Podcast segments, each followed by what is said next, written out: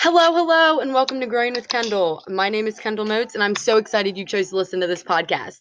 We are on week four of our 50 state SAEs, and this week is Arkansas.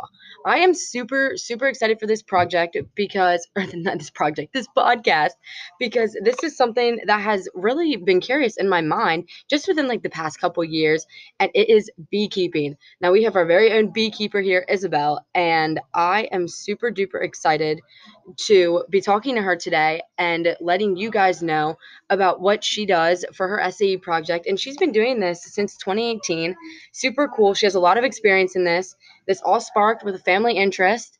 And she knows a lot, guys. I'm so excited for her to share with you guys what all she knows and what all she does. So she lives in Arkansas. As I said, she goes to Har-Ber High School and she's going to be telling us all about her SAE. So, Isabel, how are you doing today? I'm good. How are you? Good, thank you. Now, could you tell us what your SAE entails? What does a day in your SAE look like? Um.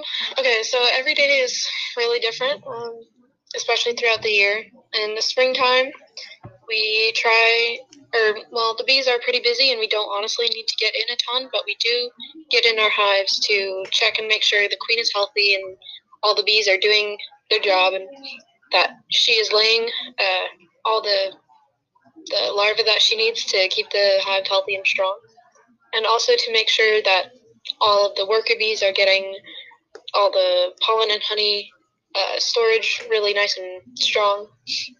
In the summertime and sometimes in the spring, we do our harvest typically, and it get, gets us quite a bit honey, sometimes even over 50 pounds of honey. Um, in the summer to fall, we try to avoid um, pests, typically hive beetles or wax moths, um, which are really bad for our hives, uh, especially if they're weaker hives. Um, so we try and get rid of them as much as possible. And in the winter, we try not to get in them a ton because it is cold and they need their warmth to be in the hive. If we get inside, then the cold, you know, kind of hurts them.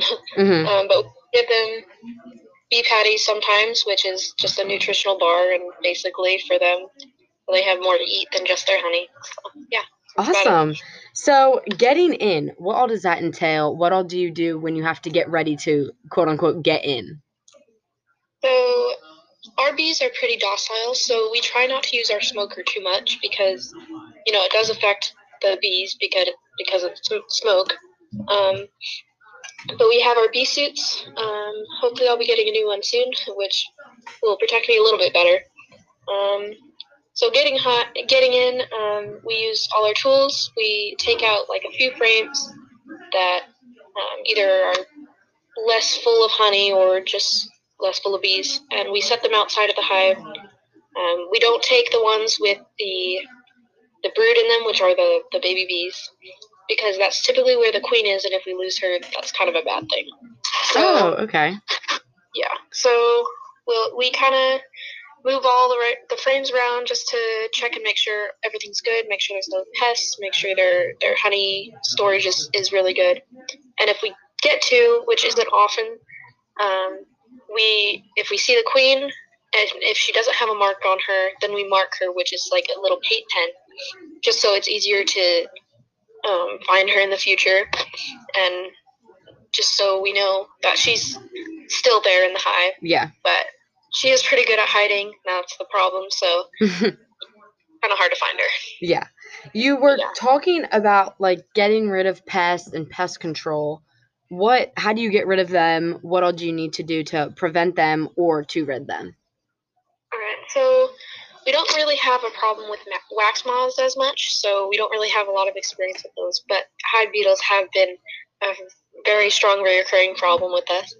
Um, so they're these little tiny little black beetles. Um, they like to hide in the hives and they eat and destroy all the the wax and the honey, and they just create a big mess. And they can, if there's enough of them, they can really destroy a hive. Um, so we, whenever we see them, we obviously try to squish them because they're not good for our hive. Um, there are little what's called uh, beetle barns, which are basically a CD case um, that only the beetles can go into that have poison in them. that way the bees can't go in and eat it and die. Um, so that's one way we can prevent it. Um, uh, that's pretty much the only way we've used, other than just killing them when we find them, because I mean, there's not a ton you can do for them. So, Yeah. Yeah. Awesome. Okay. Um, you spoke about how you spoke about. You said how every day is different. What did like yesterday look like for you, or what will today look like for you with your bees? Actually, we won't be getting in them. Um, we don't get in them really a ton because uh, just going outside and if you and if you like stand outside the hives, you can and you see like bees going in and out all the time.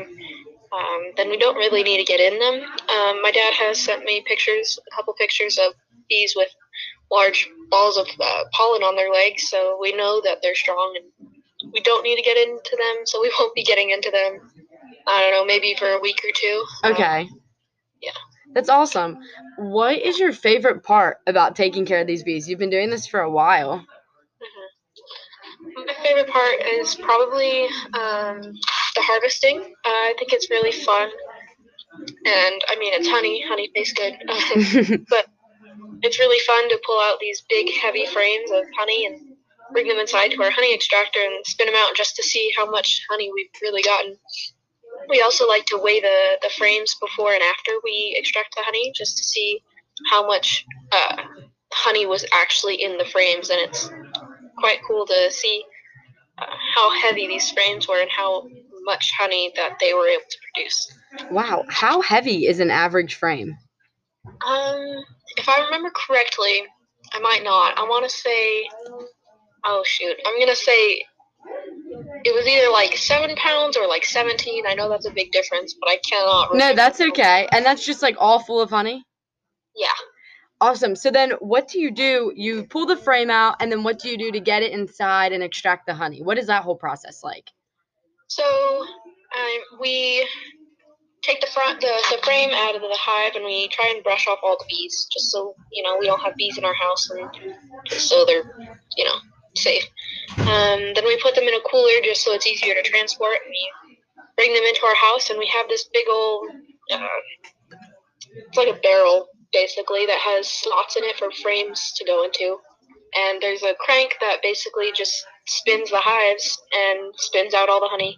Although before we stick it in there, we sorry we uh, scrape off the caps, which are which seal off the honey, because we don't use honey without caps because that that doesn't preserve the same. Um, so then we spin it all out, and then we uh, put uh, like a cheesecloth basically on a bucket and drain out the honey, and it separates the the honey from you know the the extra wax that's fallen out or any like bees that may have gotten in. You know. hmm So, Awesome. Now, what are these caps that you were talking about? What does that like something certain that people use for certain honey and not others, or what do these? What are these caps? so the caps, um, it's just wax pretty much. So when the bees are done with um, filling a frame, they will cap it off. Uh, it just it just seals off each individual comb. Oh, okay, okay. That's, Awesome. I mean, yeah. Now, pretty much it. what do you do with your honey? Do you guys sell it? Do you keep it at your house? We do both actually. So we'll since 50 pounds is quite a lot of honey, we keep some of it for our own uh, food storage. But we do also sell it and give some away to like family and friends and stuff, and also for like a, you know, I've given it away for a thank you gift to my ag teacher actually. Um, so yeah, Awesome. Now, do you guys do like? Do you guys just sell like jars of honey or like bottles of honey, or do you do different types of products with it? um, we just do like jars of honey, pretty Awesome. much, just different sizes. That's so cool. Do you guys have like a name, like family brand name or something like that, or is it just a jar of honey? Well, we did, but um, might change it soon. Uh, currently, we're called the Hive, which is, um, I mean, a little basic, but uh, we'll hopefully get our business going. Hopefully this year, maybe more next year too. So, Awesome. Now, you're talking about this business. Has COVID affected the startup of your business? well, I haven't really worked on it as much as I should have. Um, but a little bit, yeah. I was planning on going to a few uh, farmers markets to try and sell my honey and chapstick and uh, and candles. But because of COVID, those uh, farmers markets weren't open or available, and I haven't yet done anything online, which I should. But uh, yeah, we'll try and work on that this year. Awesome. What has COVID changed for you and like your honey making process and just taking care of your bees? Has COVID affected anything like that? It really hasn't. I mean, because everything's at home and we it, we do what we did anyways. The only difference, like I said, would be um, the selling process, really. Awesome. What kind now? Kind of going out of the SAE and into your school. What kind of ag classes does your school offer for you guys? I know every state is different.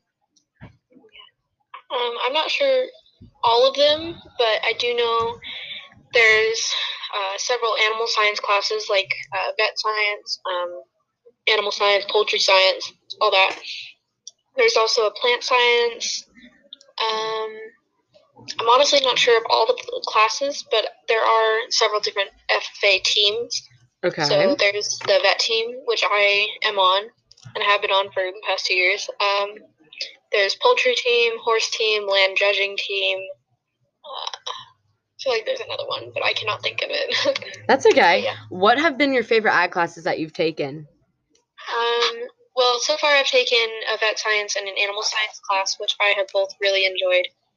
Um, I'd say the vet science class was more my favorite, and that could have been because it was before COVID, but it has more of what I would like to go into as my future career because Okay. it focuses more on uh, a vet clinic, whereas animal science focuses more on um, like larger animals and uh, stuff like that. Yeah. You were talking about your future career. What kind of careers are you considering for the future? Um, my goal is to be a veterinary assistant. Um, so just helping the uh, the vet around um, and doing some of the things the vet can, but not everything like the surgeries and stuff. So Awesome. Do you have any idea of what school you'd like to go to or anything like that? Uh, my goal is to go to BYU Idaho in well Idaho. um, it's a church school, so the environment is kind of the reason I'm going, and and also because all my siblings have gone to a BYU school, and I I'd really like to go to one one of them. Oh, wow. That's awesome. Yeah. How much has your school changed since COVID? Are you guys in person all the time? Are you at home? What What does your school day look like? So they have um, introduced a new, uh, I guess you could say, method of learning, um, where students can pick, with obviously parents' permission, to go five days a week to in-person school, two days a week, or three days a week. Um, I go two days a week, and the other three days are at home learning, um, just online. But everything, I mean, we hardly have paper anymore. Pretty much everything is online Yeah. and obviously we have to wear our masks. Um, yeah, uh, I mean, other than that, it's pretty much the same, but yeah, just more of that. Has COVID affected a lot of your ag classes? I know here we haven't been able to have a lot of the events that we want to. I, even the chapter, the county, and the state level, we haven't been able to have as much as we'd like. Has that affected your guys' um, what's the word? Events? Yeah, so um, like on the FFA teams, uh, we normally do our competitions in person, and we have not been able to go in person at all this year. Uh, because of that, so all of it's been online. But our my team ha- uh, was able to make it to state this year, and they will be in person on that. So I'm really proud of them for that, and I'm excited for them. So yeah. Awesome. Now, what are you looking the most forward to this next year, whether it's FFA or just your SAE project? What are you looking most forward to? Um, uh, probably uh, FFA. Um, being on the the vet team, I've now gone through all of the curriculum because I've been on it for the past two years. Um, so I'm really confident that we'll be able to go to state next year as well, and hopefully win state. But That's awesome. Well- Okay, well, thank you so much, Isabel, for talking to me today. Thank you all for listening. I'm so excited. I learned so much about beekeeping that I never would have thought I would have had the opportunity to. I hope you all enjoyed. I will see you all in two weeks. Thank you for listening.